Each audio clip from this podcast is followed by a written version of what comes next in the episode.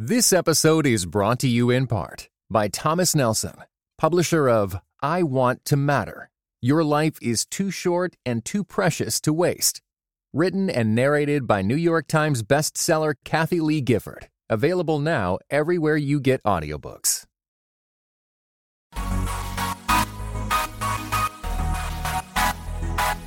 Dynamic voices for a diverse church. This is Pass the Mic. Greetings and God bless. I just tricked you. I messed with your mind. This is Jemar Tisby and Tyler Burns, our co-host for Pass the cannot be with us this week, but we have the always on fire. He melts the microphone every time he picks it up. Pastor Aaron James in the house, ladies and gentlemen. What's going on, brother? I'm good, man. I'm good. I'm glad I get to be on here with you today. Well, we've been talking for a couple days now. As we record this, it's been a momentous week in the life of Protestantism. The Southern Baptist Convention ha- is holding or has held its biggest annual business meeting. The, the Southern Baptist Convention is what it's called and sends thousands of messengers. I think there were 11,000 messengers who participated this year. Alongside that, there were some other denominations uh, that, that also met. Among those, uh, the one with which I am most familiar, the PCA, is holding its General Assembly as we speak. And, and a lot's been going down. And so we've just been kind of communicating back and forth about uh, our perspectives on events, especially as Christians who are also African Americans. And so we just wanted to break down some of that. Um, Aaron, you're in the SBC or you're familiar with the SBC. Can you tell us what the convention is about just from like a, a an administrative standpoint? Well, there are several things that take place at the annual meetings um, from resolutions being introduced, new officers being elected, um, even the floor opening uh, for input to be given from the messengers that are sent from local churches all over the country. Um, there is a pastors' conference that takes place before the official meetings begin, and there are uh, messages that are delivered throughout. Um, there are reports given from the North American Missions Board, uh, from the International Missions Board, um, reports on missionaries and church planning and things of that nature, and and um, and so there is this mixture of kind of uh, business uh, things that that take place, but also uh, things that are supposed to be a time of encouragement and refreshing spiritually to those who attend uh, wherever the meetings are held every year.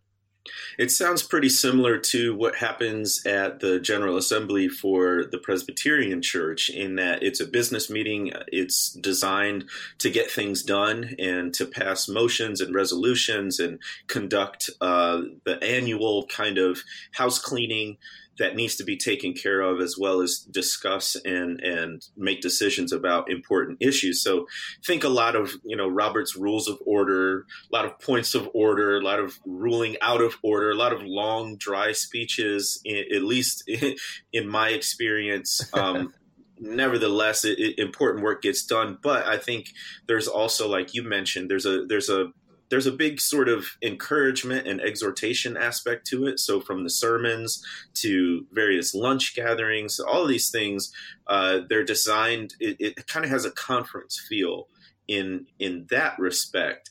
Um, but it's odd for meetings like this to make national news headlines. And uh, the PCA, not so much, but the SBC once again has made national news headlines. I'll remind folks that last year in 2017, there was a big deal at the SBC uh, meeting about a resolution to condemn the alt right. It was proposed by a black pastor in Texas, Dwight McKissic, who, uh, you know, in the wake of Charlottesville, is not that long after Charlottesville had occurred, he proposed this resolution so that the SBC, as a as a denomination, would make a statement condemning the alt right, neo Nazism, those kinds of things. Well, it didn't even make it out of committee. Folks online kind of caught wind. There was this big kerfluffle on social media committee ended up passing a resolution that, in my personal opinion, was much more watered down than the original, but at least they passed it. But the, the, the failure to pass it the first time was an issue. Um, and the SBC's in the news again this year. It was in the news uh, for a couple of reasons. Number one, the Me Too movement has sort of come to the white evangelical church, uh, specifically the SBC, and the ordeal with Paige Patterson. Aaron, have you kept on that? Can you kind of give us a rundown of that? The issue with uh, Paige Patterson, I guess we can start there, is that surrounding controversy concerning uh, comments that he had made on two occasions. One concerning his comments that he made um, about a teenage girl and the way her uh, her just her physical appearance, right? Uh, the way that he spoke of her physical appearance was was inappropriate. And then, and that was in a sermon. Yes, and then there was also um, the report of counsel that he gave to a battered woman in terms of him giving her counsel and her coming back to him after having been beaten again by her husband, asking him whether or not he was happy concerning the counsel that he gave her before that, and him responding, yes, he was happy. He was happy because it led the guy to come to church or something like that, right?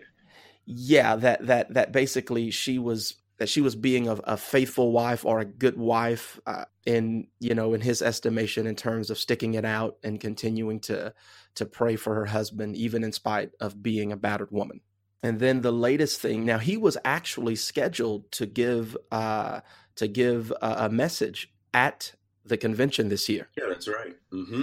Before that, Southwestern Baptist Theological Seminary basically cut ties with him, and uh, shortly after that, he withdrew uh, his name from speaking at the convention. Yeah, they they they initially gave him like a golden parachute, right? They gave him president emeritus status, and then they were going to let him live in this luxurious home on Southwestern's campus, rent free.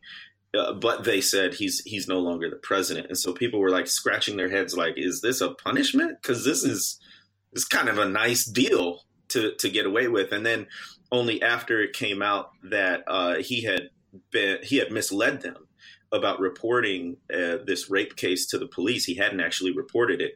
Only then did they actually fully cut ties and cut the strings to that golden parachute. I think. So that was all, yes. even just in the lead up. yeah, yeah. This was yeah. This was just leading up to the annual meeting.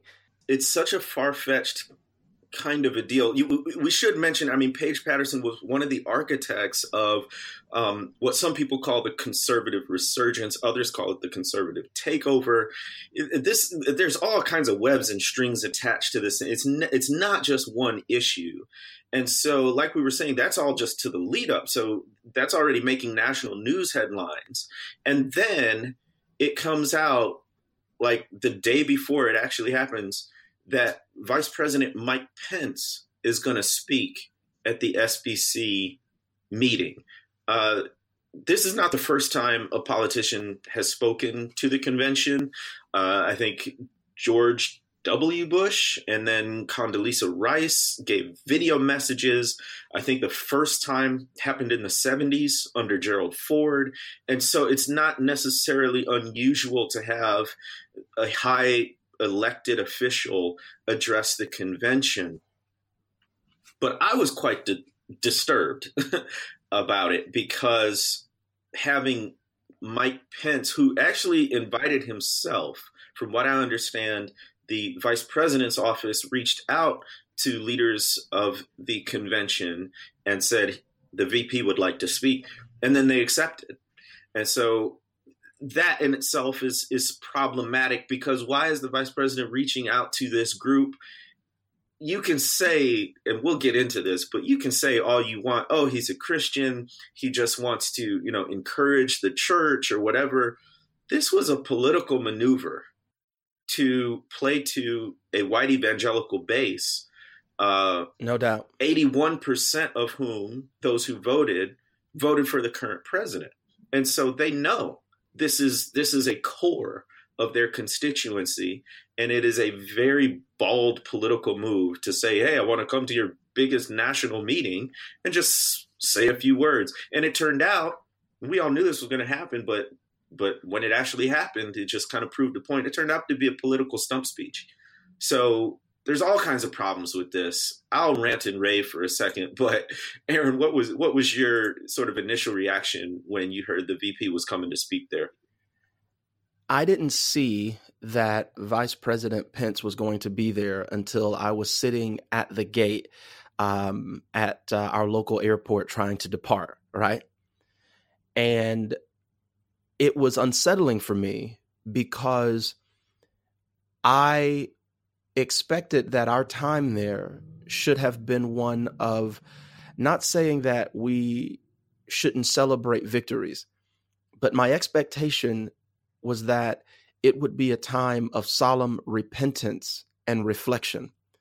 That with all of the things that had been taking place and coming to light, that the posture of the meetings would be one marked more by humility and lament over uh, very real issues concerning peoples whose lives have been um, impacted and traumatized, whether uh, the Me Too movement, abuse, uh, racial issues, things of that nature uh, that have been taking place. And so it wasn't that at all.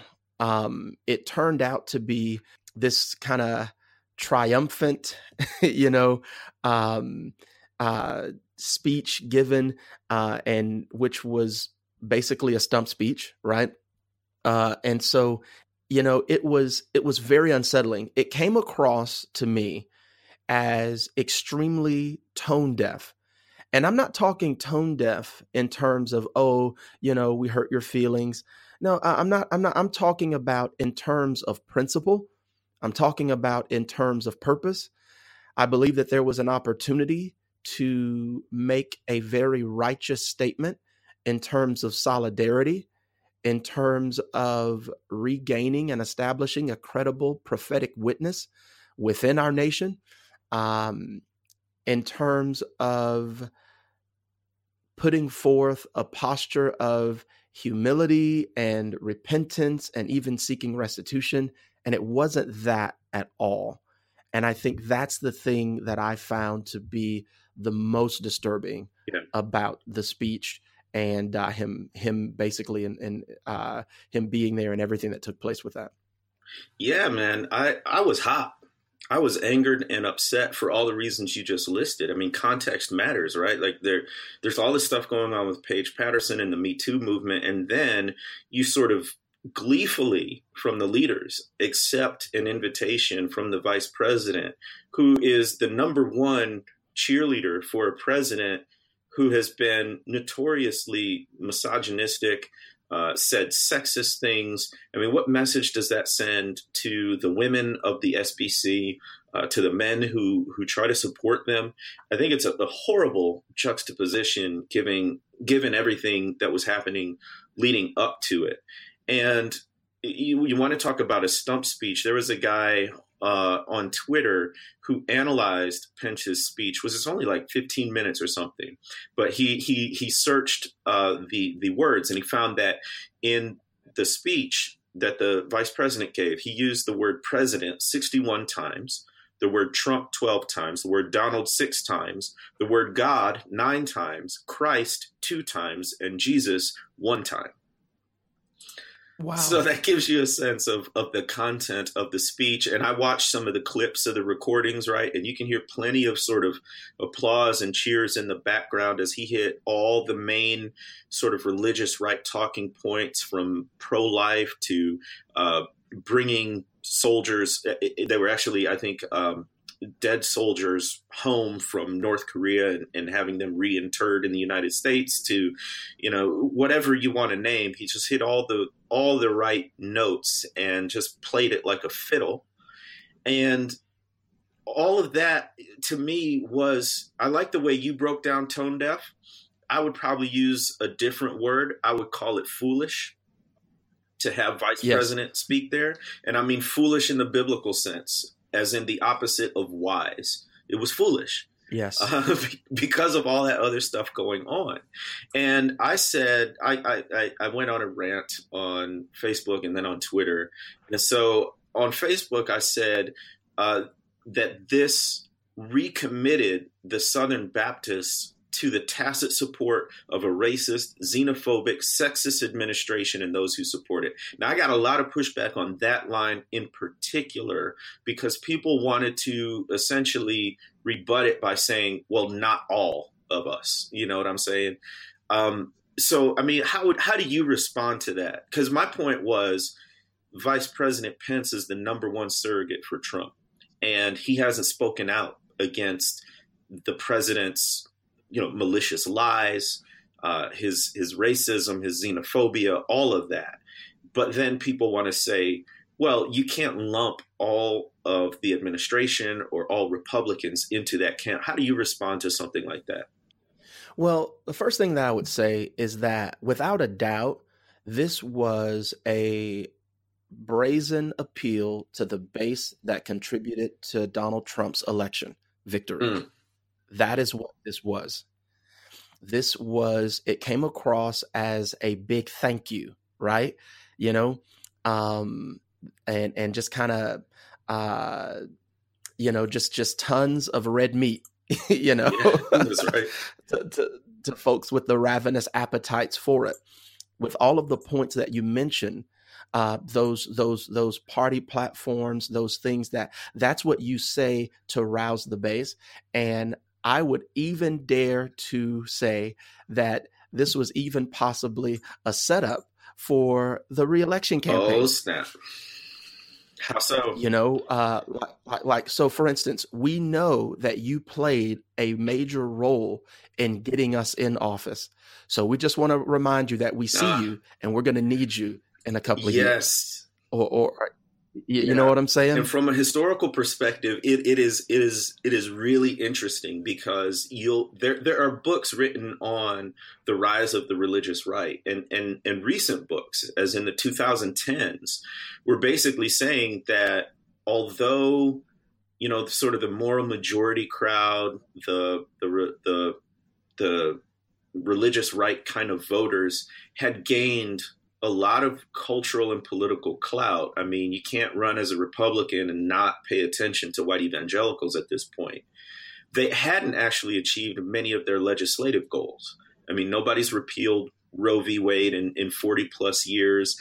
Uh, you know, nobody was able to to stop uh, Obergefell, the Obergefell decision, legalizing gay marriage nationwide, and so a lot of what the religious right was promoting legislatively actually got defeated until this president, where they feel like, and, and honestly, uh, he has thrown a lot of red meat to that white evangelical base. And so it's just in the irony of history that the religious folks would get more of what they want from arguably one of the most irreligious presidents we've ever had. Just an interesting juxtaposition there that I've noted. It is, you know, and you know, and, and, going back to to your previous point in question, though, in terms of the pushback that people would give you in saying that, well, it's not all of us.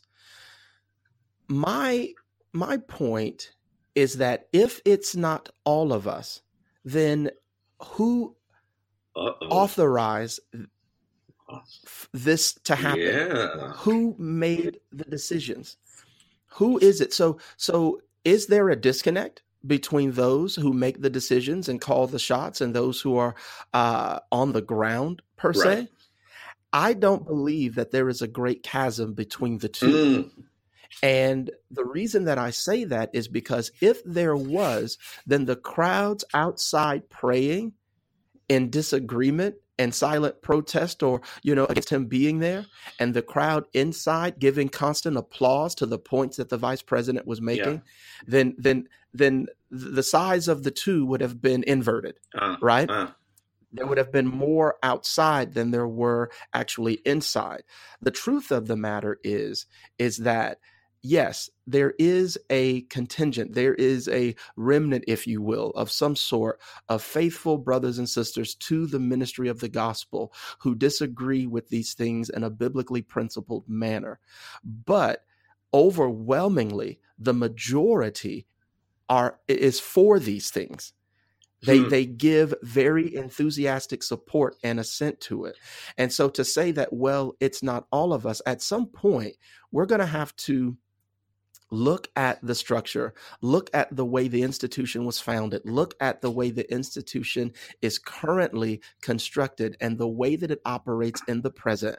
And we have to come to grips with the very harsh reality that not much has changed. Ooh, wow. And so for people would say, well, there are people of color within that are speaking, and there's a platform here, and so and so spoke at the pastors' conference, and all of these things. I'm not saying that those things don't necessarily represent progress, but what I would caution people is that people of color throughout history, and you could speak to this much better than I could, but I would say that throughout history, people of color have been allowed and have to operate within predominantly white spaces. They have been allowed to have platforms within predominantly white spaces, but contingent upon you don't rock the boat too much. Like yes. you have to still toe this sort of line. Now, I'm not throwing a blanket indictment on anyone, but that dynamic does exist. It has existed. And I believe that it's still applicable in many ways to the Southern Baptist Convention. Yes. Today. Preach it. Yes. Okay. You just said a mouthful there. It's that it's wonderful. So so one of my main issues was that by having number one, simply a Republican come, it reinforces, like I said before, this issue that white evangelical automatically equals Republican. And that's the issue, right? Like there's nobody's nobody's contending that white evangelical equals Democrat. um, so yeah. it's a particular issue. It's a partisan issue, right? So so there's there's one thing. Here's an unpopular opinion, and I'll get to uh, uh, the reason it's unpopular in a second. But I would have far less problems with a, a, a Republican person, of political officials showing up to a convention if Democrats also came. You know what I'm saying? Yes. Whether it was you know alternating years or they both came. Here's here's the two conditions where I think a political official like the president, or vice president, secretary of state could address something like the convention. Others will disagree that they can at all. I, I I think that's fine too. But if they did, I think two things would need to happen. Number one, like I said, they'd have to have both major parties. I'd limit it to both major parties because if you don't, then you got to talk about independence and how much support do they get and all that stuff. Maybe if they make it past mm-hmm. a certain threshold, primaries or something like that, then you could set some barrier, whatever. As long as there's somewhat equal representation. The other condition would be it's a controlled conversation. They don't just get to have the mic and say whatever they want. And so it's either an interview style format where there's somebody up there asking them specific questions that may have nothing to do with politics at all, may just have to do with their faith. Or maybe it's how they exercise their faith in a political realm generally and not in a partisan manner. Or maybe it is yeah. they give the person the topic and say, you can speak on this. Uh, but don't just come up with your own thing. So a lot of people disagree and, and say that no political officials at any time, but that's the crux of the problem for me. I think that solution may in fact lend to the problem. Because if you say no political officials ever, and then you, that trickles down, so to speak, to congregations as well, then what's happening is you're essentially saying that the church is apolitical it's non-political, which is actually impossible. All of our public yeah, that's right. have ramifications for civic life. And not just what we do, but what we don't do. It's not just our actions, but our inaction that have political ramifications as well. And I think the tendency among white evangelicals is to respond to hyper partisanship and hyper politicism by being apolitical or non-political and just throwing up their hands and say i'm not involved. I'm not going to get myself dirty. This is completely outside the realm of the church which is not a solution either. To me the better solution is literally discipling our people about how to be good citizens of both the kingdom of God and the earthly kingdom in which they inhabit which happens to be Absolutely. the United States of America. But if you just pull out that, that, see what happens now is if they say no political officials ever, then the convention never has to deal with the political ramifications of its stances because we just don't talk about it. But guess what? It's still happening at the grassroots level that people are being polarized by politics, dividing congregations, dividing families, and they're not getting discipled by the place that's best equipped to do it, which is the church. Yes. You know, if ever there was a time to communicate very openly and to uh, put on display a break away from the idea that GOP equals evangelical, right? This would have been the time. Yes, yes, yes. this would have been the time. And I believe that as we look back on this in the years to come, this would, I think this is going to show itself to be a very serious uh, tactical error in terms of the business of God's kingdom and representing uh, the nature and the character of God to the culture at large and to properly platform and put on display the truth and the power of the gospel. When you have the second highest office in the land giving a speech such as that within that context, it communicates that there is some sort of an alliance. Now, you can say what you want, but I'm telling you, that's, I mean, I know people talk about sometimes the optics of certain situations and things of that nature, but it communicates that there is a very real alliance. And when that happens, you cannot maintain as an organization, as a cooperation, a faithful prophetic witness to those who are in authority when there is when those sorts of alliances are in place. It, it's it's i would venture to say that it's impossible. Um and, and so because what was given seemed like wholehearted approval. And right. uh and and that was that was evident with the applause. And so now any any voice that comes after this in any sort of uh, uh, critical way in, in, terms of toward the administration or toward those who are in office, which I think that uh, is healthy, uh, especially as we stand for that which is righteous, that which is in line with God's righteous nature and character and His holiness and the reality of His kingdom and the way that it should manifest on earth. Um, where's the credibility now? That's right. That's right. That's right. where, where is the credibility to do that? And I think what, what, everything you're saying brings to mind a phrase prophetic witness requires prophetic distance. If you think about mm. a football game, you got the head coach on the sidelines, but oftentimes you've got the offensive coordinator and defensive coordinator. They're not on the sidelines, they're up in the booth. Why? Because mm-hmm. they need to get a, a distance from the field so that they can see the wider patterns, so that they can see the whole field. What's happened now is that white evangelicals and SBC leaders aren't just on the sidelines; they're they're practically in the game of politics and maneuvering and not even calling the plays, all of those things. So they don't have, and we as Christians are constantly in threat of not having the prophetic distance necessary for a prophetic witness. And this isn't just the SBC, right? It's it's all of us because we all desire yeah. in some way to influence the culture, which I think is a good thing.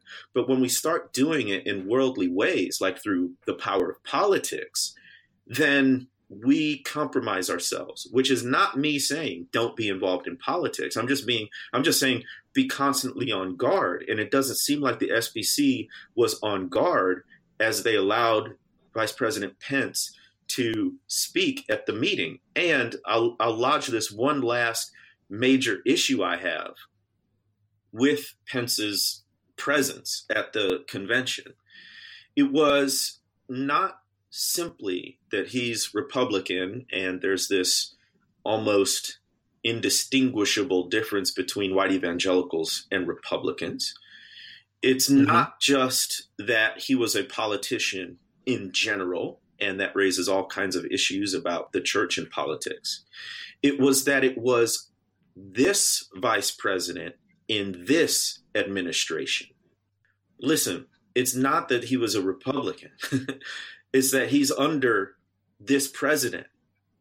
And the problem is, this president has done so many egregious things, whether they're, they're, whether he said them or actually done them, from his comments about women to the ripping apart of families at the border to a capricious and seemingly illogical uh, foreign policy, if you can even call it a policy, to his statements about the very fine people on both sides of the Charlottesville rally, to yeah all kinds i mean he launched his campaign calling saying that mexico is sending over rapists right?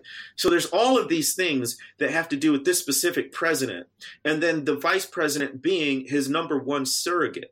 And my issue is the hesitancy even from the people in the SBC who objected to president or vice president pence's presence at the convention, their hesitancy to call out the particularly egregious nature of this administration. And if you can't call a thing a thing, if you can't call a sin a sin, then you're dancing around the problem and you'll never really solve it. So that was my one of my big issues with the way even objectors handled this matter. I agree wholeheartedly. You have to be able to say things specifically. And I'm at this place to where I believe that we not only have to name the sins in particular and be very careful and nuanced and principled as to how we go about that, but I also believe that we need to name names. Because if we're not able to do that, then what we're doing, what we're doing in essence is we're communicating to those who have been marginalized, those who have been traumatized, those who have been offended and wounded, that in essence, they don't matter. That That's in right. the endeavor to, like, if we were really seeking for healing and restitution and unity, then the concern for those who have been wronged would be greater than continuing to prop up our institutions yeah. and maintain the veneer of righteousness to the public or allowing things to take place in order to maintain our proximity to the center of culture and our proximity to power, uh, trying to hold on to, to influence that I don't know if God has really called us to have. Um, and the reason that I say that is because when our allegiance is primarily to Christ and his work of redemption within the earth and the role that we play in being used by God within his kingdom during our time here, then we will not be concerned first and foremost with how we appear uh, to, to those who are in authority or, or staying close to them we will embrace the margins. That's what we see throughout the history of the church. And so this this this reckoning with the reality that the church, the covenant community of God's people, have always been on the margins of society. Right. That we do our work we do this, we are used by God to do this great redemptive work that makes much of Him. We do it from the margins. And what I'm seeing is a reluctance to embrace that identity in order to hold on to political influence and cultural influence in, in the here and now. And it's a major disconnect, man. Now we've I, I, have many informal connections to the SBC, but you have some very personal connections and formal connections to the SBC, and you've been on a journey. So take us through where you are now in terms of your relationship uh, being involved with the SBC? The journey over the last few years has been a difficult one because the nature of the cooperation, for instance, on paper, is about doing the work of the gospel, planting churches, commissioning and sending missionaries, both domestically and abroad. And when you look at a goal such as that, I mean, it's definitely worthy. We want to preach the gospel faithfully. We want to shepherd well in a manner that glorifies Christ. We want to lead and to live and walk uprightly before the Lord and represent his kingdom faithfully. And so when when we're speaking of these things, it's like, yeah, you know, I want to do that. Like who wouldn't want to be a part of that?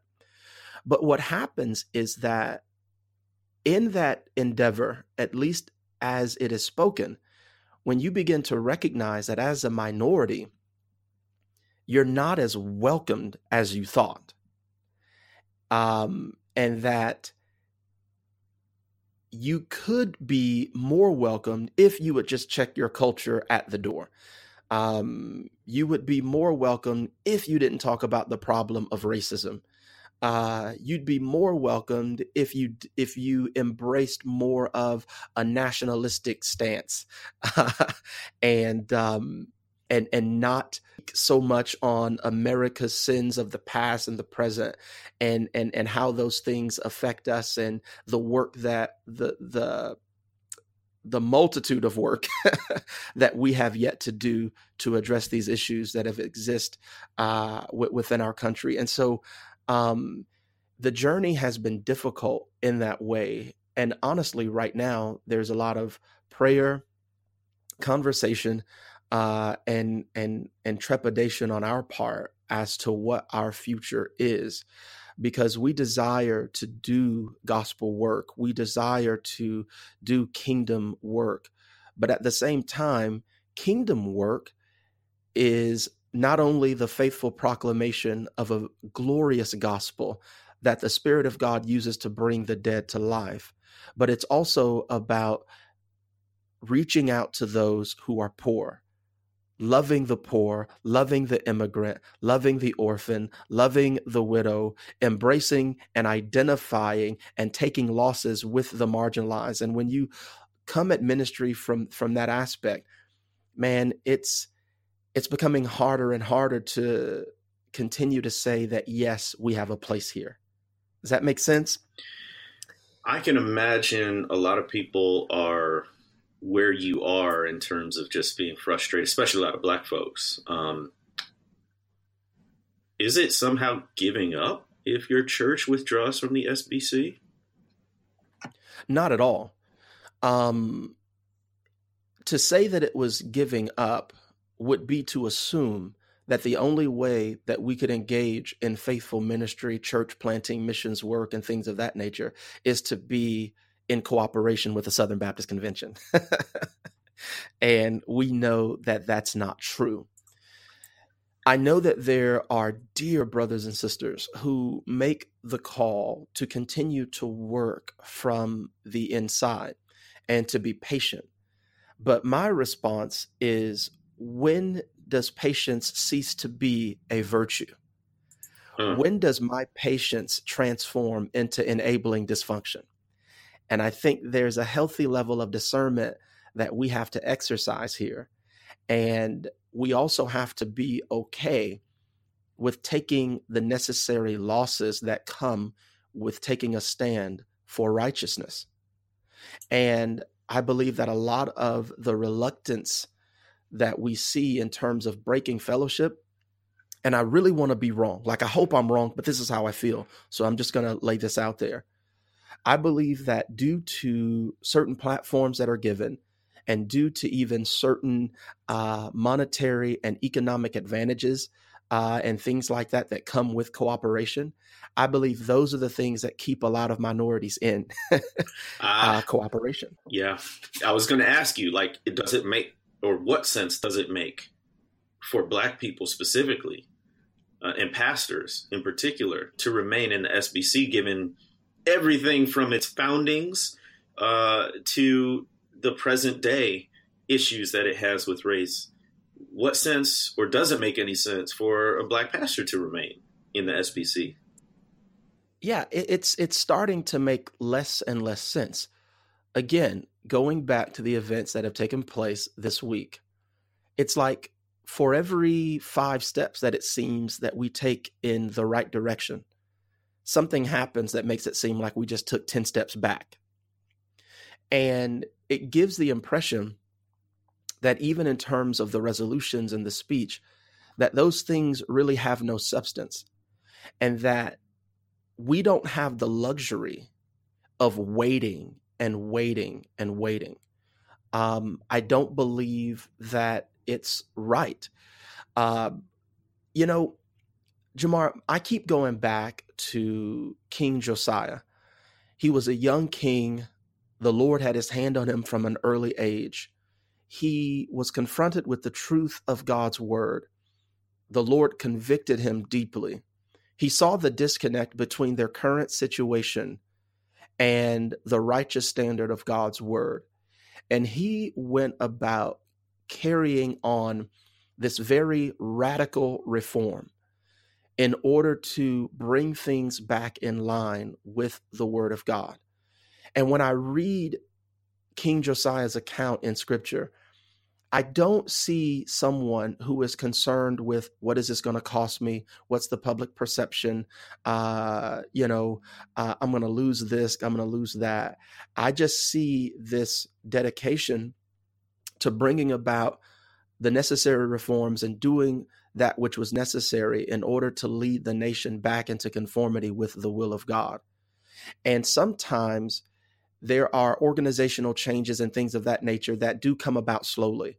But then there are other times that call for radical change that call for drastic measures, not because we're trying to appeal to the culture, not because we're trying to be politically correct, not because we're trying to put off a better image of who we are, but because of the righteous standard of God's nature and character and the truth of his word and what he requires of us. And I don't see that urgency. Mm. And so it's starting to make less and less sense. If if if these things matter the way that we say they do like if if we could look at a place and say we are not in conformity with the righteousness of God. We are not in line with his word. The lord is not pleased with what's going on. But yeah we'll take our time. No rush. Let's just be patient yeah, but it's been like this for so long. I don't believe that those are, I don't believe that those excuses hold weight in the presence of the creator of the universe mm. and the Lord of glory. I believe Martin Luther King wrote a book called Why We Can't Wait. so this is an old problem. I'll give yes. a couple of the things I've been wrestling with, right? Because there's a big question do you work from within or from outside? From within the denomination, from outside, from within a particular congregation, or from outside? And I'll say it's been difficult because if you somehow distance yourself and I'll put in parentheses that a lot of what we've experienced with the witness was we were already being stiff armed by a lot of uh, folks. And so, yes. in a way, we simply said, okay, you don't want us here. There's other stuff for us to do. It wasn't that we were just like, oh, we don't want to be here and left, right? We, in, in exactly. some senses, we were evicted by the circumstances. Uh, but that's a parenthetical remark. I'll say that that that if if you somehow distance yourself, whether your church leads a denomination, whether you lead a congregation, or what have you, then there is a certain loss of insider status, which you may have parlayed into influence for change. So it's been hard for the witness or me personally to speak into some circles because, um, like I said, we, we, we sort of embraced the exclusion that was already happening. And so people are like, well, you're not you're not in this, so why are you talking about it? Well, uh, there is that, but but the trade off, I think, in in my case, has been well worth it. Um, it goes back to that prophetic distance I was talking about.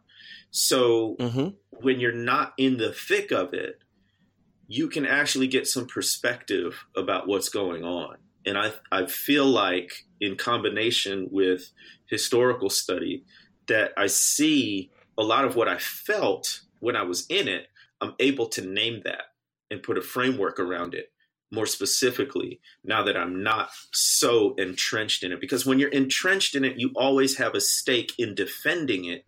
And sometimes you end up defending the indefensible. And that's my concern. Yes.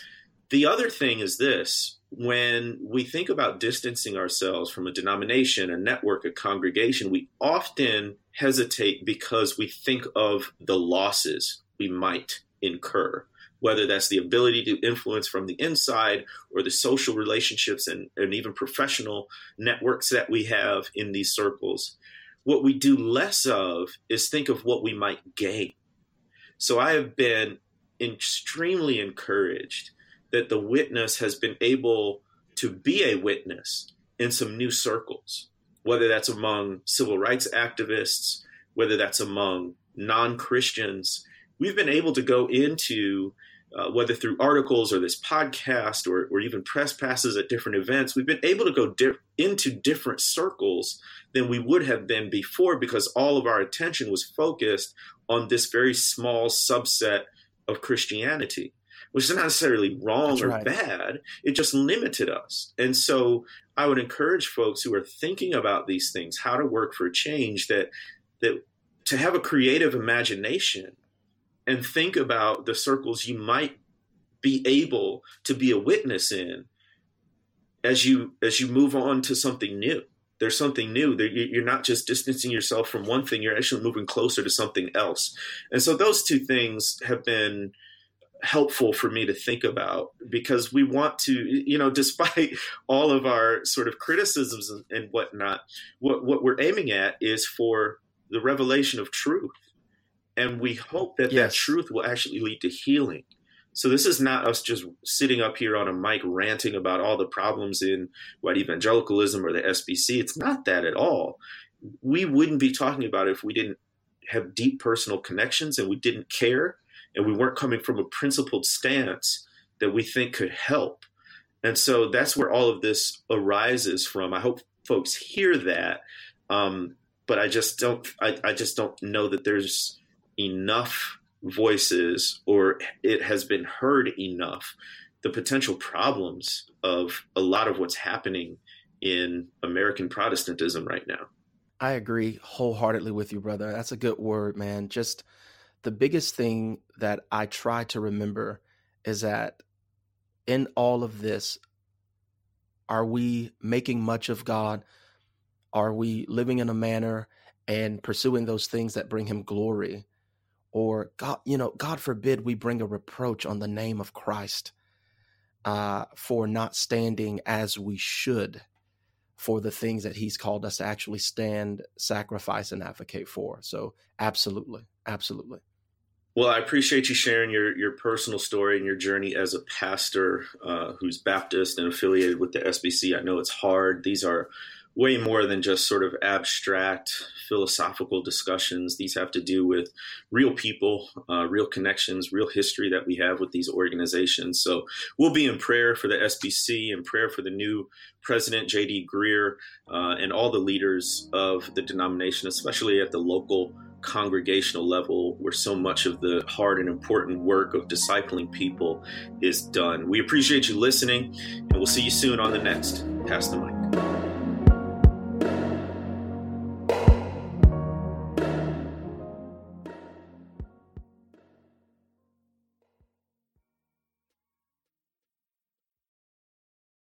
This episode was brought to you in part by Just These Guys, you know?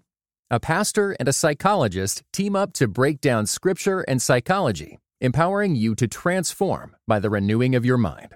Listen today at justtheseguys.podbean.com or wherever you get your podcasts. Just these guys, you know?